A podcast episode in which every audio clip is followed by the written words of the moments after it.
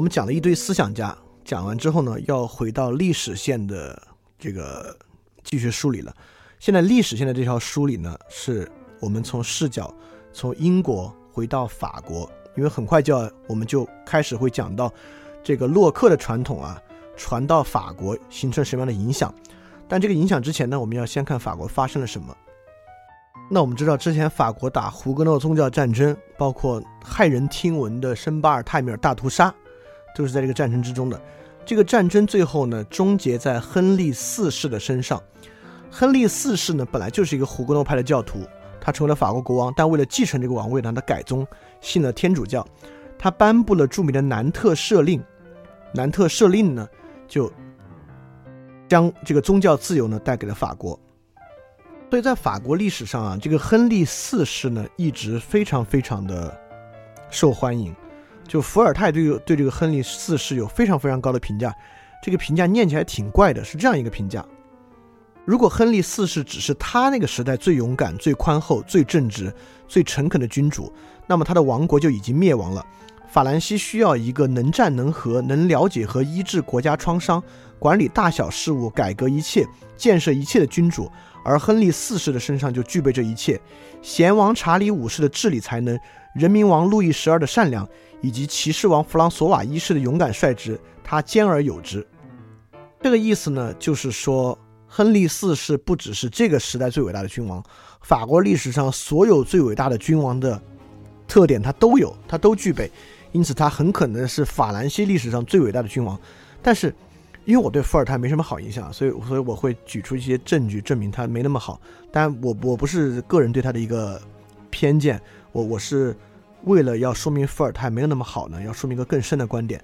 但是这里我就想说，就伏尔泰这样的话不可全信。就伏尔泰在这里把亨利四世夸上天了，他夸路易十四的时候夸的比这个还厉害，就他有点两面三刀这么的一个人。当然，这种贤王的都容易出事儿，所以南特赦令时期呢，亨利四世被一个天主教教徒刺杀致死。那刺刺杀致死之后呢，路易十三登基，但路易十三的岁数很小。所以这个时候呢，就进入了黎塞留的摄政时期。这位红衣主教黎塞留啊，是个名人。这个名人的很重要原因呢，是因为在三个火枪手里面，他可能担任了一个非常重要的反派。就是所以说，大家都透过三个火枪手呢，大概知道摄政时期的黎塞留，就这位红衣主教。他在法国，在一六二四年到一六四二年期间呢，任宰相，就是路易十三时期的宰相。他这个时期呢，恰恰是。德意志三十年战争的时期，在大陆上，我们知道法国强敌环伺，当时哈布斯堡家族同时拥有神圣罗马帝国和西班牙，其实是两面夹击法国，所以法国问题很大。在大陆上呢，所以说黎塞留也是这种马基雅维里式的君主，虽然他不是君主啊，只是宰相，但他也因为摄政嘛，行使君主的职责，他也是这么一个人，外交手段非常强。因此呢，我们讲过啊，三十年战争其实是德国。呃，神圣罗马帝国之内很多诸侯国一直要分裂，要跟这个呃哈布斯堡家族打仗，这背后呢其实都是法国的支持和挑唆。法国一直在阻止德意志统一，因为一个统一的神圣罗马帝国不符合法国的利益。法国想彻底打垮哈布斯堡家族，成为欧洲上的王者，所以说法国一直在联合国家进行现代化国家化。也就是说，因为大家都能够看得出来，神圣罗马帝国已经日日薄西山了。所以，而且我们有讲过，就是地方公共性的兴起，现代国家有了雏形和它的基础，所以法国就觉得这些国家你们就应该成立成为自己独立的国家嘛，包括什么荷兰啊、比利时啊，你们都可以成为自己独立的国家，不就完了吗？所以联合各种国家进行国家现代化，而且在黎塞留的时期呢，彻底战胜了强敌西班牙。所以法兰西在路易十三时期呢，由于南特赦令发布之后啊，国内的宗教冲突偃旗息鼓。那黎塞留呢，又是一个很强的君主，因此法国在这个时候呢，获得了一个大大的发展机会。当然，这个黎塞留还不仅仅是这么一个纯粹的强人啊。就法国直到现在最大那个学术机构就是法兰西学院。我们之前讲什么福克啊、把罗兰巴特啊都讲过，因为他们都是法兰西学院的这个，就入选法兰西学院，就是进入法兰西学术万神殿的这么一些人物。但这个法兰西学院呢，就是黎塞留亲自建立的。当然，黎塞留在法国呢，也进一步加强了法国的中央集权，这挺讽刺的啊，因为他同时代的英国呢是克伦威尔时期，英国人都建立共和国了，法国这边还在玩这个中央王权这套呢。当然，这个没关系啊，我们也知道，这个历史的压迫越大，之后反弹的越厉害。呃，法国的中央集权呢，就是从黎塞留开始的，直到路易十四太阳王时代呢，到达一个高峰之后，太阳王一下把他玩脱了，玩崩之后，历任两代君王，法国大革命了，彻底推翻王权了。所以说。这历史一进一退，一进一退，真的是很有意思啊！所以黎塞留这里呢，有一个很重要的开始，就是抚平国内情绪之后呢，加强了法国的中央集权。那么黎塞留死了之后呢，其实路易十三也就是在这个黎塞留任期之内就变成了路易十四。但黎塞留死之后，路易十四的岁数也非常非常小，所以说有又有另外一位红衣主教摄政，就是马扎然。就马扎人马扎然任宰相的时候，又发动战争，还是继续跟这个德国这边德意志打仗。但这个战争呢，同时拖垮了两个国家。我们知道，三十年战争之后，神圣罗马帝国真的是完全不行了。法国也一样。就因为这个战争呢，法国一再为打仗收税。我们这个故事已经听得太多了。欧洲国家不断为了对外打仗收税，这个收税爆发。国内的起义和对抗战争，在英国也这样，法国再发生一次，事实上大革命也基本上是这么一个事情。因此，再一次为了打仗，法国内部爆发了极强的军贵族之间的斗争，就是称投石党之乱。这个之乱呢，让在欧洲称霸在即的法国再一次沦为一个二流国家。所以元气大伤之中的法国，终于迎来了他们一个很黄金的时代，就是路易十四的时代。路易十四呢，就在这个情况之下上台了。路易十四在长时间在位时间非常长。路易十四从他当这个法国国王的时间啊，七十二年三个月零十八天，创了主权君主的世界纪世界纪录。就到现在为止，当主权君主的时间还没有人长过路易十四。不知道英国这位老太太会不会打破这个记录啊？但反这是非常非常长的。你想，很多人可能活都活不了这么长时间的。那么他在一六六一年呢，就是呃。我我记不得是个马扎然逝世了，还是马扎然被他赶下去了啊？他在二十四岁时候呢，在法国亲政。二十四岁亲政真的非常年轻了啊！就金正恩在朝鲜亲政呢，比他还长两岁，是二十六岁。而且金正恩呢，可能还没有面临当时法国这么大的困境。那么他上任之后呢，由于黎塞留留下的传统呢，是法国是一个绝对的中央君主制国家。这个年轻君主啊，果然不凡，法国在他手上呢，获得了极大的复兴。但是后期他干了很多荒唐事儿啊，听起来很荒唐，所以避免让大家以为路易十四是个极其荒唐的一个年轻君主。呃，我我说他另外一个意识，从这个意识可以看出这个人相当靠谱。就他在位的时间呢，有一个意大利的化学家，其实给他兜售过这个细菌生化武器。因为细菌生化武器当时打仗，因为当时我可以给大家简单描述战争啊，就已经有火枪队、火枪兵了，就人们已经摆脱了传统的冷兵器时代。就热兵器的已经登上战场了，那细菌生化武器呢，一定非常有威力，肯定是跟大炮配合的。路易十四呢，不仅拒绝了这项计划，而且他还每年付给这个意大利化学家薪水，让他避免这个武器的扩散和外流。所以本质上，这个人呢，还是一个很有原则的人。在早期呢，路易十四相当的靠谱。路易十四呢，非常能够任用新人。路易十四就任命这个科尔贝尔作为这个财政大臣。这个科尔贝尔其实是个中产阶级，其实是开了先河。过去在法国担任这样的高官呢，一定是个贵族。所以路易十四任科尔贝尔担任财政大臣，这个人呢，可能开了近代商战的先河。我们知道，荷兰当时作为海上马车夫啊，几乎垄断了全球的贸易，是很厉害的。那这个科尔贝尔呢，是典型的重商主义。这个重商主义呢，就是说我不用穷兵黩武啊，建立军队或什么东西，我觉得最重要的呢是这个贸易和商贸。那所以科尔贝尔呢，在这个国际贸易局势之中重创荷兰，为法国带来了巨大的财富。这个财富真的是非常非常多了。所以说，在在科尔贝尔的后期呢，这个国家有很多的余钱，这个余钱呢就开始建造凡尔赛宫。凡尔赛宫呢，就是在路易十四的周期建立起来的。那混乱开始了。四十四岁的时候，就是一六八七年，路易十四呢颁布了一个新的赦令，就是枫丹白露赦令。这个枫丹白露设令呢，它的主要内容直接推翻了南特设令，宣布法国重新成为一个天主教国家，并在国家之内呢驱逐胡格诺派教徒。这个影响有多大？因为我们知道新教呢，特别是胡格诺派教徒是一个加尔文宗，对吧？加尔文宗教徒呢，我们都知道很追求在现世的成功的，所以这里面呢，其实有很多新的城市阶级、中产阶级。这个枫丹白露赦令啊，直接迫使了，因为现在统计数据没有那么全，二十万到九十万人离开法国，而这些呢，直接移居的当然就是法国周围的一些国家，包括荷兰共和国、布兰登堡。我们知道布兰登登堡现在当然是这个德国的一个地区了，在当时呢，就是德神圣罗马帝国的一个诸侯国。布兰登堡移居到英格兰、瑞士啊、瑞典啊等等等等国家。而这个赦令为之后的法国埋下了很重的根源。我们可以知道，这个赦令最后呢是路易十六就废除了这个赦令，是在这个就在法国大革命的前夕。那那为什么在这个大革命就要发生的时候，路易十六就是这个废除这个赦令呢？可见这个赦令是路易十六当做挽救政权的一个一个条款的。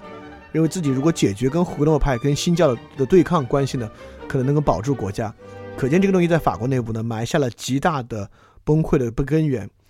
就这个事情，直到很近的近代还有一个遗留，就是直到一九八五年十月，就是当时的法国总统密特朗还向全世界受到这个迫害而流亡的胡格诺派教徒正式公开道歉啊，因为当时是这个，呃，枫丹白露赦令颁布三百周年。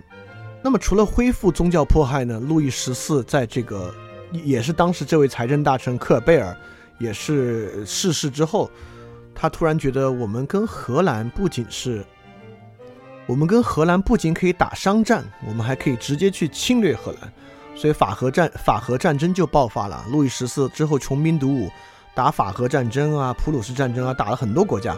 他重新变成个天主教国家之后呢？本来在欧洲还有很多国家与法国结盟，因为法国当时已经实际是欧洲常备军数量最大的国家，是第一强国。但是其实周围很多国家呢，要么是新教国家，要么比如说瑞典，这些都是新教国家，要么是这个宗教自由的国家。就因为法国颁布这个枫丹白露赦令，这些国家呢也跟法国断绝了原来同盟关系，而他们最后呢还形成了一个反对法国的同盟，就是奥格斯堡同盟。这个奥格斯堡同盟呢，包括了很多国家：神圣罗马帝国、荷兰、西班牙、瑞典、萨克森、布兰登堡、巴伐利亚、莱茵、萨沃伊、葡萄牙、英国。就是这里面像萨克森、布兰登堡和巴伐利亚，可能都是现在德国境内的啊。这个莱茵也是，萨佛伊呢是现在意大利境内的，就是当时都欧洲的一些诸侯国。但当时法国确实军力如日中天，就所有这些国家竟然最后都没有打败法国。而且之后，西班牙的这个哈布斯堡王啊，由于没有子嗣，就生不出儿子了，因此西班牙继承出现很多问题。因为这个问题还打了一仗，就是西班牙继承之战，法国还成了西班牙继承之战的最大赢家。就是这个东西呢，被时任就是跟路易家的波旁王朝所占领，所以法国等于是后来也与西班牙结成了同盟。当然，这场西班牙战争呢，最终也拖垮了法国，就是法国海军呢，几乎与西班牙的海战中全军覆没了。陆军呢也只剩了全盛时期的三分之一，但实但是欧洲已经被打得满满目疮痍了，所以路易十四的霸权本身并没有这么快的瓦解。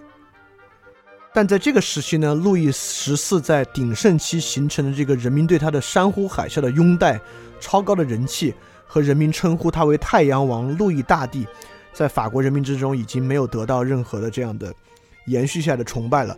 法国也从最高人口的两千一百一百万。直接在那个年代呢，因为没有黑死病之类的啊，就仅仅是国运不济，可能有两百万人在当时因为饥荒而死。但虽然路易十四越来越做这些荒唐事儿，他还是得到了极大的赞誉。比如莱布尼兹就称赞他说他是有史以来最伟大的国王之一。那么歌德称赞他说，他是自然造就的帝王中最完美的样本，但是这样做却使他自己浩劫，毁掉了模子。就是拿破仑赞美这个路易十四，但拿破仑本来是反对波旁王朝的，但他也赞美路易十四说，路易十四是一位伟大的国王，是他造就了法国在国际中一流的地位。自查理曼以来，又有哪位君王能够与他相比呢？当然，呃，拿破仑言下之意呢，就是说我查理曼和路易十四是一个水平的君王。就伏尔泰也夸路易十四说啊，路易十四的统治是一个永远值得被怀念的伟大时代，等等等等这样的。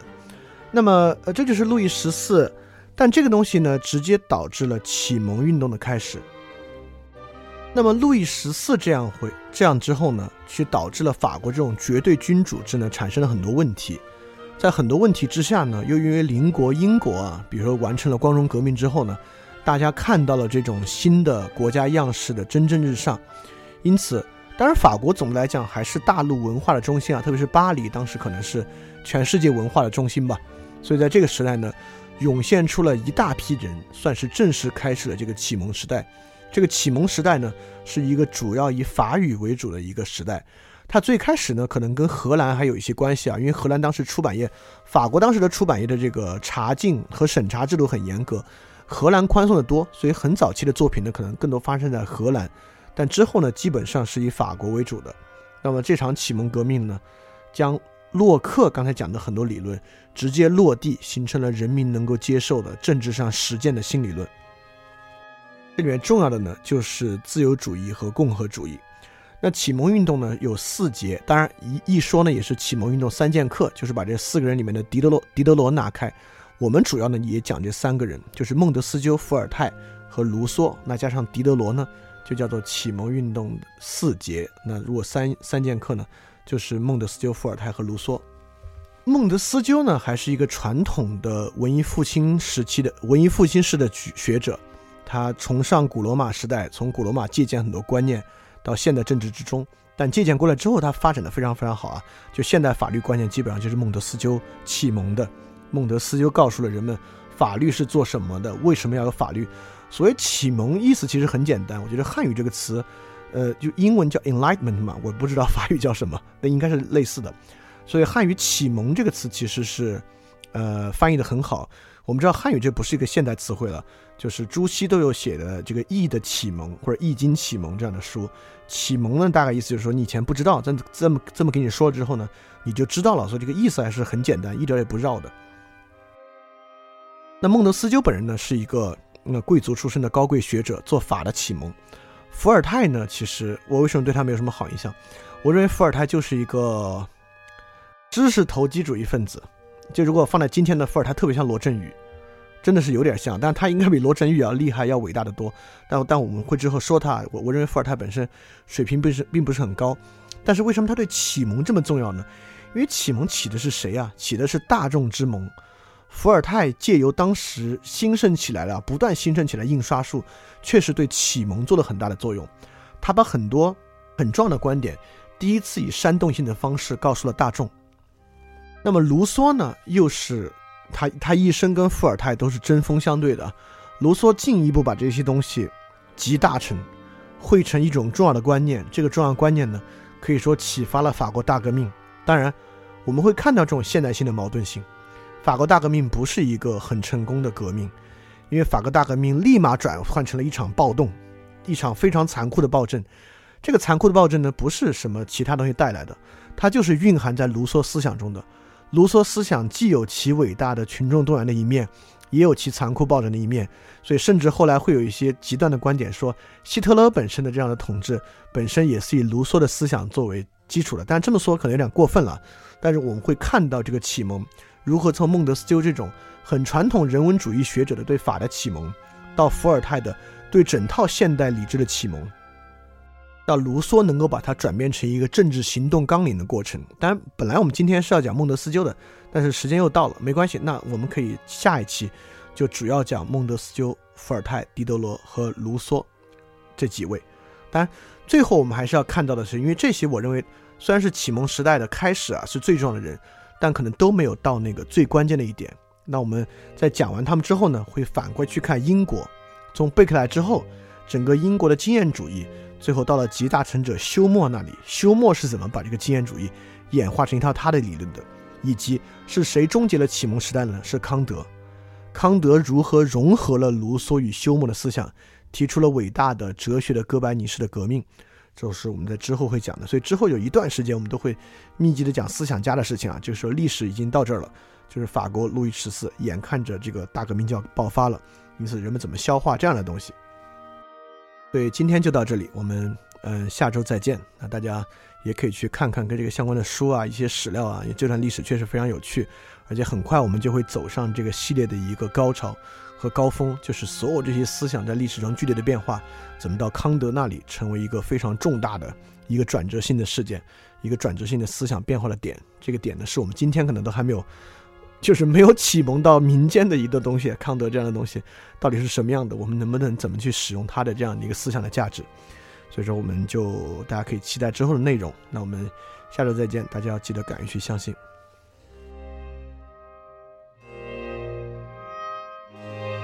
非常感谢你收听本节目。